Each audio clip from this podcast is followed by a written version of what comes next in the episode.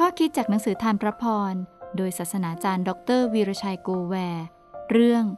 รับภาระ จงช่วยรับภาระของกันและกันทำดังนี้แล้ว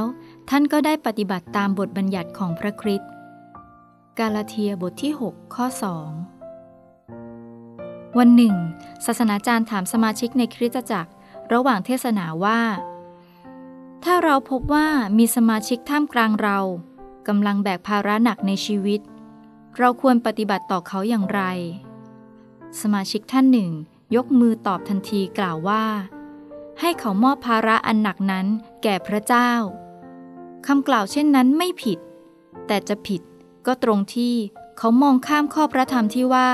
จงช่วยรับภาระของกันและกัน อาจารย์เปาโลเปรียบเทียบชุมชนคริสเตียน เป็นเหมือนร่างกายที่ประกอบด้วยอวัยวะหลากหลายลักษณะและความสามารถ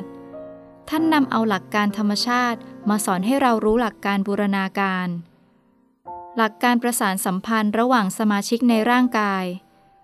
อะไรจะเกิดขึ้นกับร่างกาย ถ้าอวัยวะแต่ละส่วนพวงแต่หน้าที่ของตน ไม่สนใจ ไม่ยอมให้ความร่วมมือกับอวัยวะส่วนอื่น ๆ สนใจเพียงหน้าที่ของตนเท่านั้น ร่างกายคงทำอะไรไม่ได้ ที่ถูกคือ ถ้าอวัยวะส่วนใดเจ็บ อวัยวะส่วนอื่นควรรู้สึกห่วงใยและช่วยเหลือกัน พลังชีวิตคริสเตียนเกิดขึ้นสามทางด้วยกัน ทางที่หนึ่งจากตัวเราเอง เราแต่ละคนต้องหมั่นดูแลสุขภาพกายและจิตใจแห่งตน นี่เป็นความรับผิดชอบสำคัญที่หลีกเลี่ยงไม่ได้ ทางที่สอง เรารับพลังจากกันและกัน เราช่วยแบ่งเบาภาระกันและกัน ช่วยให้กำลังใจกันและกัน ช่วยเหลือเกื้อกูลกัน ในยามมีภัยพิบัติเราช่วยเหลือกัน ทางที่สามเรารับพลังโดยตรงจากพระเจ้า เมื่อเราช่วยเหลือตนเองดีที่สุดแล้ว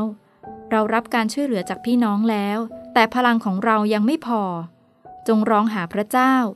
จงนำภาระหนักเกินกำลังนั้น เข้ามาหาพระเจ้า โดยการอธิษฐานและวิงวอน ในทุกปัญหาพระเจ้ามีทางให้เสมอ อย่ามองข้ามตัวเอง อย่าหยิ่งที่จะพูดว่า ฉัน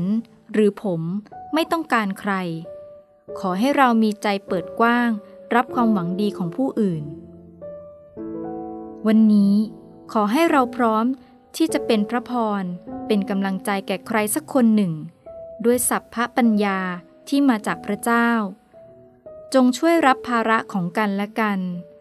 ทำดังนี้แล้ว ท่านก็ได้ปฏิบัติตามบทบัญญัติของพระคริสต์